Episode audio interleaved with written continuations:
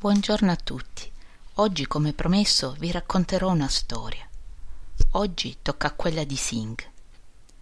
Nei casi in cui ci sia la necessità di dimostrare legalmente la propria estraneità all'uso di sostanze stupefacenti o all'abuso di alcol, occorre sottoporsi a delle analisi tossicologiche sia su matrice keratinica, capelli o peli che su matrice urinaria.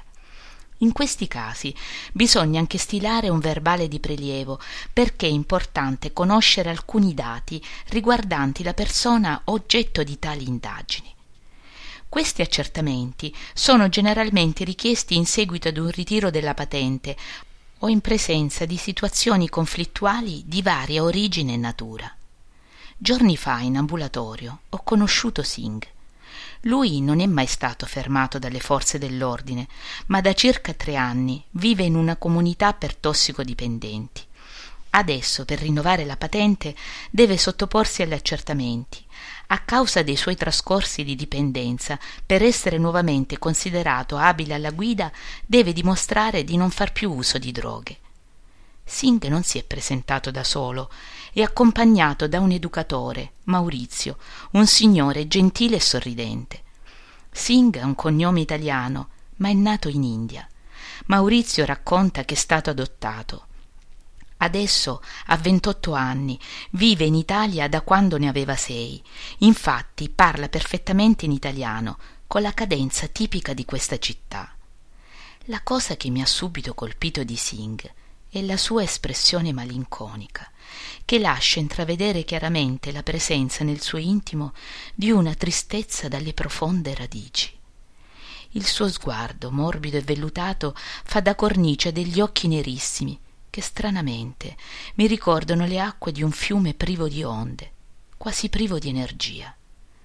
Per un breve attimo, nel silenzio, in assenza della vacuità delle parole, mi sono fermata ad ascoltare l'intimo rumore solitario della sua anima. Ha risposto alle mie domande gentilmente, ma il suo tono di voce è rimasto piatto, uniforme, confermandomi ancora di più l'idea di avere davanti a me una persona afflitta da un malessere profondo e dilagante. Quando gli ho chiesto se assumeva medicinali, mi ha fatto un lungo elenco di benzodiazepine le prende perché soffre d'insonnia e poi quando dorme ha un sonno agitato perché lui sogna troppo. Che cosa sognerà Singh? Mi sono chiesta senza essere in grado di darmi una risposta. Ho fatto andare Singh nel bagno per la raccolta delle urine, ma dopo dieci minuti che l'osservavo alla telecamera senza alcun risultato, gli ho consigliato di fare due passi e andare al bar per prendersi qualcosa da bere gli ho detto che il campione di urine lo avrebbe potuto fornire più tardi. Singh ha accettato il mio consiglio ed è uscito dall'ambulatorio. Il suo accompagnatore, invece, è rimasto perché loro sono gli ultimi della giornata e la sala d'aspetto è ormai vuota. Appena il ragazzo è uscito, Maurizio ne ha approfittato per raccontare qualcosa di Singh, della sua storia. Dottoressa, è arrivato qui circa ventidue anni fa è stato adottato da una famiglia molto ricca della città, i Valentini, gli industriali dell'acciaio. Il padre non poteva avere figli e quindi la famiglia decise per l'adozione. Fu così che Singh e suo fratello arrivarono in Italia, perché non gliel'ho detto, ma Singh ha un fratello gemello, racconta Maurizio quasi mangiandosi le parole per la fretta. Ah, i Valentini, certo, ho sentito più volte parlare della loro attività, rispondo prontamente. E poi incuriosita gli chiedo e il fratello di Singh sta bene? Come si possa stare nella sua condizione non lo so. Quello di cui purtroppo sono certo è che è morto suicida tre mesi fa. Si è buttato giù dal ponte dell'autostrada. Dopo quelle parole di maurizio è calato per un attimo il silenzio quasi avessimo sentito dentro di noi una sorta di pudore che ci impediva di continuare il nostro dialogo. Ma dopo poco però nella mia mente le domande avevano ricominciato a inseguirsi veloci tanto da indurmi a formularne ancora un'altra. Ma maurizio lei conosce l'origine del malessere di questi ragazzi? Dottoressa in comunità insieme agli altri educatori e all'equipe di psicologi abbiamo cercato di ricostruire a fatica la loro storia Sembrerebbe che appena adottati i gemelli stessero benissimo, pare che si fossero perfettamente integrati nella nuova famiglia. Ce li hanno addirittura descritti come dei bambini allegri e particolarmente gioiosi, ma poi, con l'adolescenza, tutto sembrò improvvisamente cambiare. Dai racconti di parenti e amici abbiamo saputo che si erano chiusi sempre di più in se stessi e che avevano iniziato a frequentare strane compagnie. Giorno dopo giorno si erano trasformati in due ragazzi completamente diversi dai bambini che erano stati. Compagnie che li avevano portati ad usare prima i cannabinoidi e poi la cocaina. I genitori si accorsero che qualcosa non andava e li sottoposero loro malgrado agli accertamenti tossicologici. Scoperta la dipendenza, iniziarono delle vere e proprie peregrinazioni presso servizi per tossicodipendenti prima e poi, vedendo che comunque il problema non si riusciva a risolvere, presso una comunità in Svizzera. Speravano che tagliando i ponti con l'ambiente che loro frequentavano sarebbero riusciti a tirarli fuori da quel giro perverso in cui si erano cacciati. Anche quel tentativo si rivelò un fallimento. Gli psicologi dissero che i ragazzi presentavano un carattere particolarmente chiuso, impenetrabile, e che quindi non si riusciva ad aiutarli in nessun modo. Quando Singh arrivò da noi, cercammo di farlo parlare, ma non ottenemmo buoni risultati, fino a quando casualmente a quel punto interrotto bruscamente Maurizio per chiedergli se anche il fratello fosse entrato nella loro comunità. No, suo fratello si rifiutò categoricamente Nessuno dei familiari riuscì a fargli cambiare idea, mi ha risposto prontamente Maurizio. Però, dottoressa, come le stavo dicendo, qualcosa riuscimmo a scoprire.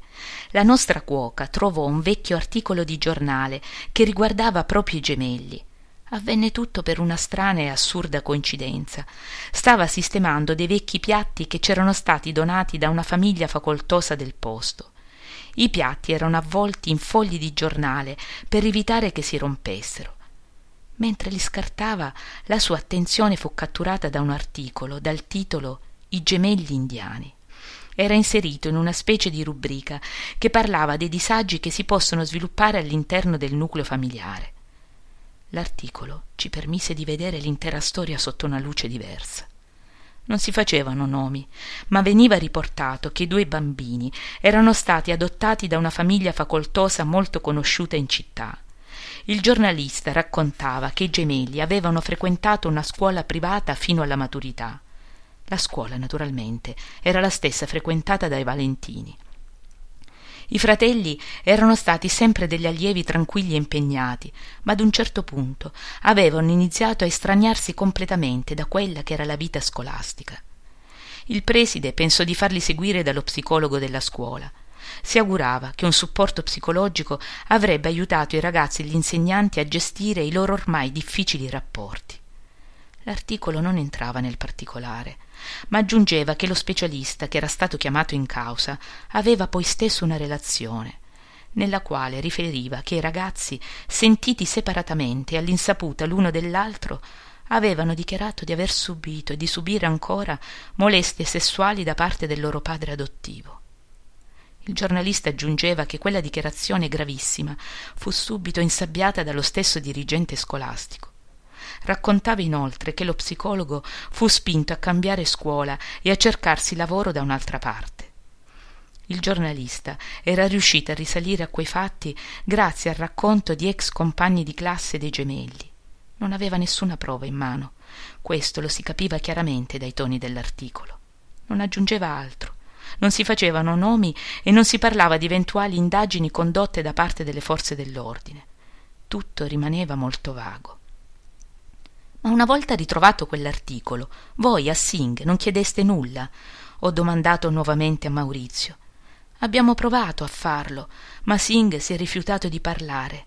Ci ha solo detto che quella relazione dello psicologo, invece di aiutarlo, aveva rovinato la sua vita e quella di suo fratello che aveva già pagato abbastanza per quelle dichiarazioni fatte tanto tempo prima e che ora non voleva neanche più sentirne parlare. E poi Maurizio a quel punto si è dovuto fermare perché si è aperta la porta ed è rientrato Singh, ormai pronto a fornire il campione urinario. Mentre lui è andato nel bagno, Maurizio è riuscito solo ad aggiungere che la famiglia di Singh è praticamente scomparsa. Continuano a coprire puntualmente tutte le spese economiche del figlio, ma con lui non hanno più alcun rapporto. Quando Singh è uscito dal bagno è accaduto un fatto strano. Ha firmato silenziosamente il verbale e poi mi ha guardato con i suoi occhi corvini.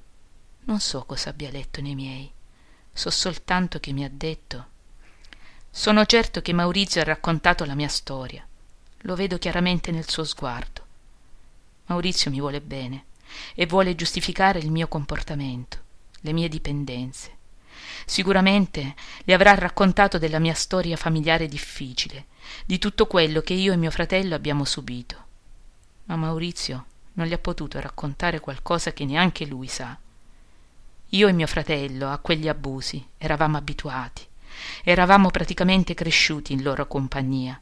Alla fine non ci infastidivano neanche più a un certo punto non ricordo esattamente quando iniziamo a pensare alla nostra infanzia a quando eravamo in india nel piccolo paese dove abitavamo al fiume che scorreva sotto casa ai fiori spontanei che crescevano sulle sue sponde.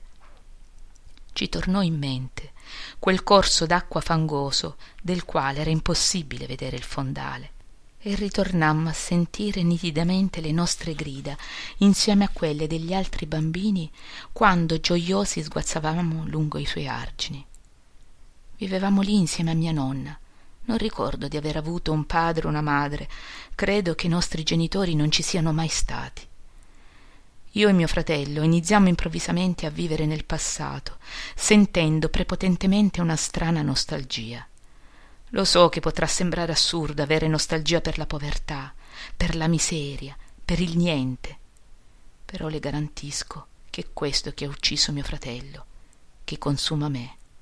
Ecco ora l'ho detto siamo vittime del niente siamo vittime di quell'assenza che ci ha generato e che ci ha reso prigionieri per sempre ho alzato lo sguardo che timidamente tenevo abbassato e ho visto il volto rigato di lacrime di singh. Mi sono accorta che stavo piangendo anch'io. Ho avvertito sulle mie labbra il sapore amaro e salato delle mie lacrime. Non so perché ho pianto. Forse perché il dolore di singh è il grido universale dell'ingiustizia della povertà del sopruso. È un dolore che niente può consolare è un sentimento che vive solo nel rispettoso silenzio di chi ascolta. Mi chiedo ancora cosa abbia portato singh ad avere quello sfogo ma non so darmi una risposta.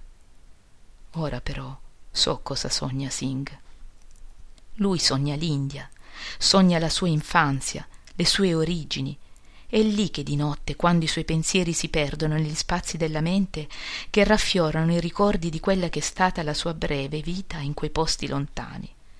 Breve ma non tanto da impedirgli di tornarci fedelmente con il suo cuore e il suo pensiero alla ricerca probabilmente della propria appartenenza e forse della propria identità rapita ringrazio dolcemente singh al quale posso solo augurare che riesca a trovare quella pace che sta disperatamente cercando. Gli auguro soprattutto di non fare più incubi ma di riuscire un giorno a sognare serenamente quel cielo immenso e sconfinato che una volta quando era nel niente gli era appartenuto. Questa è la storia di singh. Se vi è piaciuta proverò a raccontarvene ancora qualchedun'altra